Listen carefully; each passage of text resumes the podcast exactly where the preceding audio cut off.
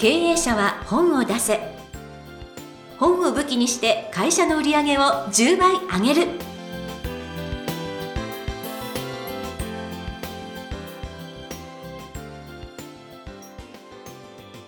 皆さんこんにちは、坂田陽子です。経営者は本を出せ、本を武器にして会社の売り上げをじゅうばい上げる。ジャイアン、今回もよろしくお願いいたします。はい、よろしくお願いします。なんかの素敵な著者さんのお宅にお招きされたということなんですけど、はい、えっとまあ、うちで本を作った方で山際さんっていう方がですね、えー、かなり高層階に自宅があるんですけども、はいはい、そこにあのお招きされてですね、えー、お寿司をごちそうになりました。わあ、羨ましい。でそのお寿司もあの寿司職人さんが直接来てくれて、目の前で高級寿司握ってくれるんですね。贅沢。はい、あののどぐろのお寿司とかですね。うわすごい、はい、そう、えー、ジャイが食べたことのないような魚の高級の魚のお寿司をで、もうこの魚は今日取れたてです、どこどこで取れたてですみたいなやつがメニューに書いてあるんですよ。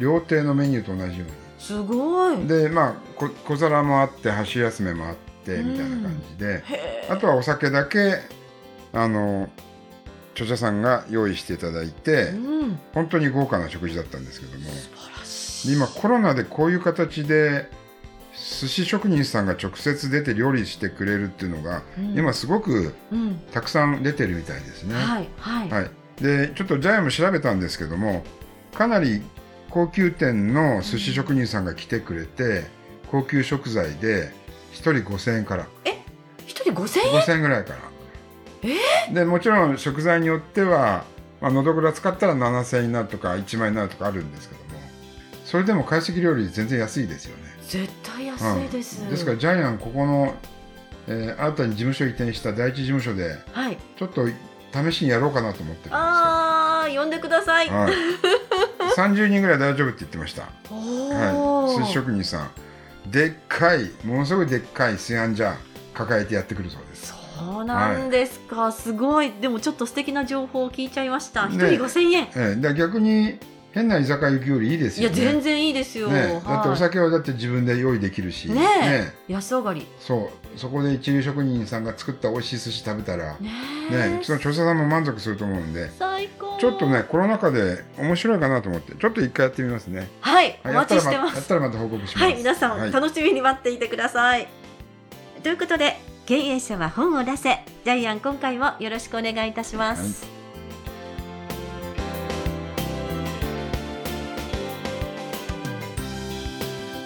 い。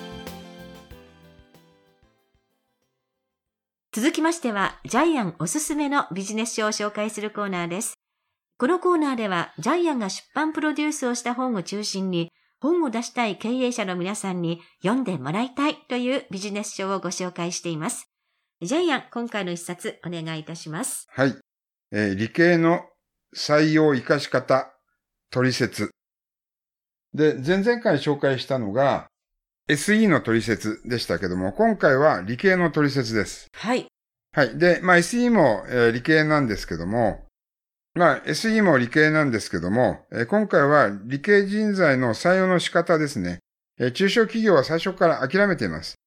えー、そんなことはないよっていうのがこの本です、えー。パル出版さんから出ています。著者は杉浦大輔さん、えー。人材コンサルタントなんですけども、前々回紹介したえー、近藤義康さんの会社の シーオーオー です、えー。シーオーオー です。はい。はい、じゃあ、プロフィールを読んでください。はい、えー。杉浦大輔さん、人事コンサルタントでいらっしゃいます。せんきゅうひゃくななじゅうはちねん、愛知県の名古屋市生まれ、南山大学経営学部経営学科をご卒業。えー、ご卒業後は空調メーカーに就職。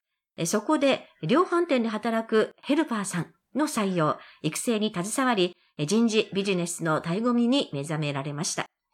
えー、この著者さんのオリジナルの理系採用のご原則に基づきまして、えー、せんしゃ以上の経営者、人事責任者にアドバイスをされています。いちまんにん以上の理系学生と向き合い、就職指導、また多くの経営者、人材採用担当者へのアドバイスを行っていらっしゃいます。はい。えー前回の エスイー の取説でちょっと解説しましたけども、これから理系人材を入れない会社は、ジャイアンは滅びるというふうにはっきり思っています。はい。そしてさらにこの本では一歩進んでですね、理系採用しない会社が消えるななつの理由っていうのも書いてあります。えー、いち、時代の波に取り残される。に、社内の アイティー 自立が達成できない。価格競争に負ける。経験と勘による経営は生き残れない。えー、リモート時代に即したサービスが提供できない会社は滅びる。結局、理系人材を入れないと会社はいつまで経っても労働集約型ビジネスから脱却できない。こういう理由からですね、理系をあの会社の中で活用できない会社はどんどん消えていくと思います。はい、にせんさんじゅうねんには エスイー がよんじゅうごまんにん不足するんですよね。で、このコロナ禍にあって理系人材は会社の求人が減るどころか逆に増えてますよね。はい、ですから今のえー、コロナ禍の就職難とは全く逆な追い風が吹いてますよね。そうなんですよ。本当に。で、あの、やっぱり会社の社長って文系が多いので、理系の存在知らないんですよね。はい。うちの会社で取ってどうなるのっていう質問が一番多いそうなんですけど、うん、生かし方もわからないよ。ただ、あのー、前回の エスイー の時にも言ったんですけども、えー、その文系の社長は理系の人を理解できないんですよね。うん、その距離の取り方が微妙なので、うんうん、例えば理系の方ってものすごく遠いところから、うん、要するに距離が離れてるんですけども、近くなると、要するに一旦信用すると、うん、いきなりぐーっと近く、そうそうそうそうもう距離感さんじゅっセンチぐらいになっちゃうんですよね。はい。はい。はい。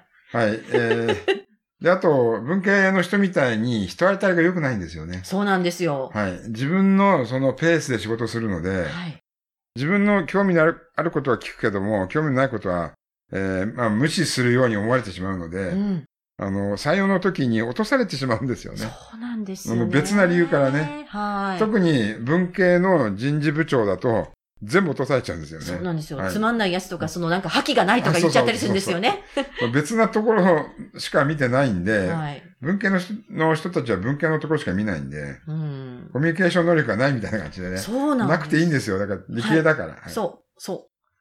まあね、まあ今後、あのビッグデータとかね、やっぱりそのデータでどう解析していくかっていうところでこう差がついていく中で、ビッグデータを読み解けるこう理系の人がいないと、数字も単なるね、もうゴミになっちゃうので。ゴミになってしまうので。はい。はい。で、後半はやっぱり会社の中に、えー、理系人材を入れたら会社がどれだけ成長したかっていう事例もあります。はい。すごいですよね。うん。えー、とにかく騙されたと思って会社の中に理系人材を入れてください。会社が劇的に変わります。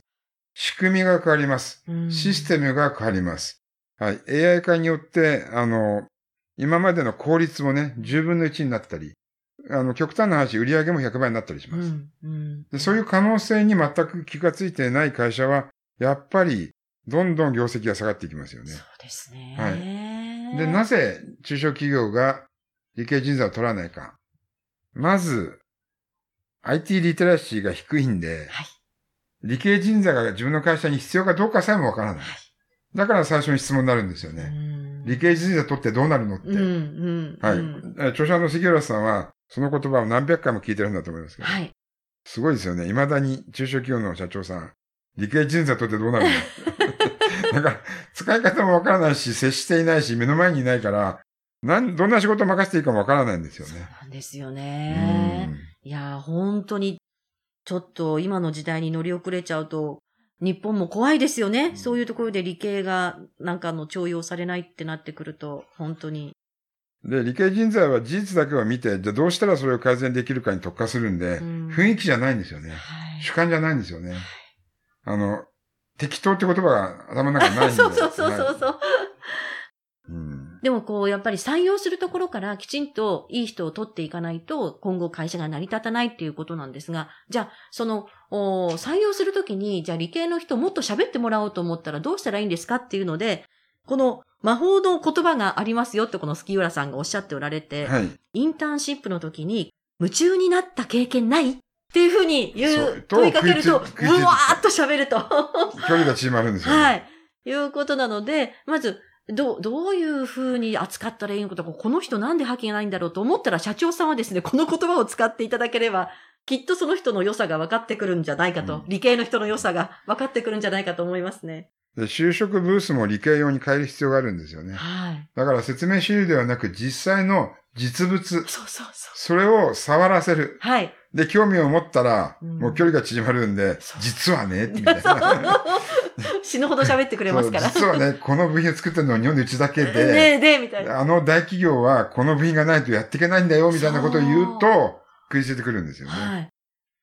で、理系学生はイメージよりも事実を重視するんで、うん、事実の方が正しいんですよね。はい。で、著者さんの会社に、やっぱりにチャンネルに悪口書いてあるんで、うん、内定辞退しますって連絡があったんですけども、うん、いや、それはこういう理由で書かれてるんだよっていう。はい。まあ、その事実無根のことをきちんと説明したら、納得したらまた、えー、入り直してくれたんですけども、うんうん、とにかく自分で納得して、調べて納得したら、それを曲げない。はい。だから、内定自体も文系みたいに、絶対入りますって言って入社式に来ないみたいなことはないそうですね。そうですね。あの、理系の人たちは自分が何をやりたいのかっていうのが分かっているので、そのできる仕事をちゃんと見つけながら会社を受けるので、ここは滑り止めって聞いても、いや、私はどこも全力で受けてますっていうふうにおっしゃるのが理系だっていうふうにね、ねおっしゃってましたね。はい、うん、だから、あの、やっぱり理系人材を取るためには、あなたがこの会社でやるべき理由、会社が取った理由、えー、そういうロジックが全部腑に落ちてると、えー、内定自体もないし、辞めないそうですよね。はい。はい。はい。で、この本でですね、著者さんと話し合いまして、新しい理系の呼び名を、えー、ジャイアント著者さんとで一緒に考えました。はい。それがテクダンテクジョです。おー。えー、今までは、あの、おぼかたさん、えー、の時には、えー、理系女。あ、理系女っていうのが、あの、流行語になりましたけど、まあ、ジャイアンはこのテクダンテクジョっていうのを、えー、はや、流行らせたいなというふうに思いまして、はい。はい。で、どこの企業にもやっぱりテクダンテクジョ、要するにテック男子、テック女子ですね。はい。はい。こういう新しい名前をつけて、これを一般的に広めていきたいなと思ったので、はい、えー、そういう思いも、そういう著者さんの思いも、この本の中には込められています。いいですね。はい、で、一番ちょっと笑える話で、えー、理系、テクダンはキャバクラに連れてってはいけない。これ笑っちゃいました、はいはい。理系はラボに連れて行け。研究室に連れて行け。はい。キャバクラ連れてった社員辞めちゃったんですよね。はい。はい。ということで、はい。研究室に行ってください。はい、ということで、えー、経営者の皆様ですね、理系どうやって活かしたらいいのか、そして、えー、どんな人材を取ればいいのか、この本をぜひご一読いただきたいと思います。今回の一冊、理系の採用、活かし方、取説、杉浦大介さんの一冊でした。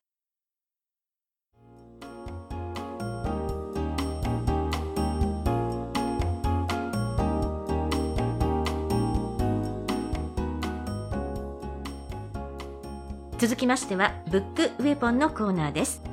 このコーナーでは実際に本を使ってどうビジネスに生かすか、そして成功するのか、ジャイアンから伝えていただきます。今回のテーマお願いいたします。はい、えー、経営者は感情ではなく数字で経営する。えっとほとんどの文系の経営者がイメージでですね、こういう感じっていうイメージで、えー、会社の未来を描いてそこに行くようにしていると思いますけども、えー、理系人材はイメージでは仕事しないですね、はい。えー、数字で仕事します。ですから経営者であったらやっぱり一番大事にしなくちゃいけないのが数字だと思いますので、まあ、数字もいろいろあるんですけども、とにかく数字は嘘をつかないです、はい。あのー、一生懸命頑張ってる営業マン、社長は、えー、目をかけて大事にしてるかもしれないけど、売り上げ上げなかったら何の意味もないですよね。えー、頑張る社員よりもやっぱり数字を上げてる社員の方大事にしなくちゃいけないので、えそこら辺分かってない文系の経営者ってたくさんいると思いますので、えまずは数字を武器にしてください、はい。ということで本日のブックウェポン、経営者は感情ではなく数字で経営するというテーマでお話をいただきました。ありがとうございます。